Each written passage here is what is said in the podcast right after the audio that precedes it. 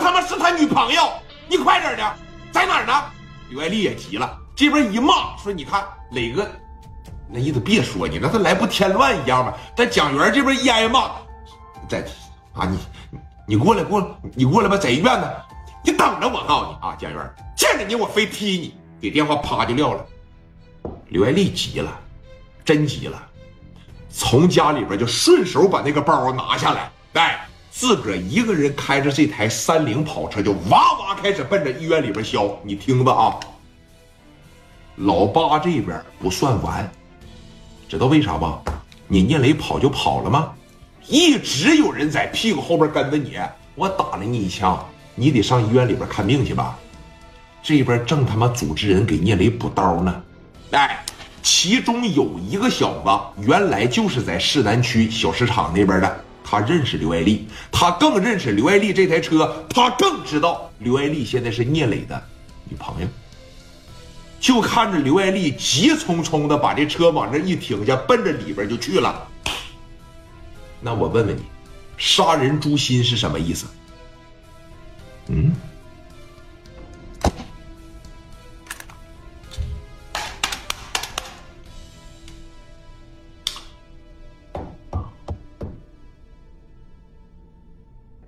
喂，八哥，你猜我看着谁了？看着谁了？我看着刘爱丽了。刘爱丽是谁呀？刘爱丽是聂磊的女朋友。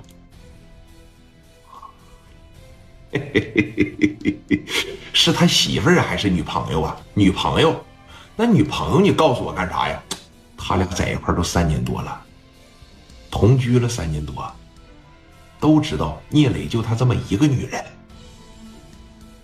你想想，我要是想办法能把这个女人搞到手的情况下，有这么一句话叫做“英雄难过美人关”，把刘爱丽抓着，你让聂磊趴着，他绝对不敢站着；你让他站着，他绝对不敢蹲着，那不任咱摆布啊！咔咔给小腿一掐折，讹他点钱，让他削逼听，滚回他的市南区。你感觉怎么样？你要感觉怎么样，咱这个重心就先别放在给聂磊补刀上边。一会儿等兄弟们到了之后，让兄弟们埋伏好。我这个人就是有耐心。你等刘爱丽再次出来的时候，我咔嚓就摁车上，咱就带走。你感觉怎么样？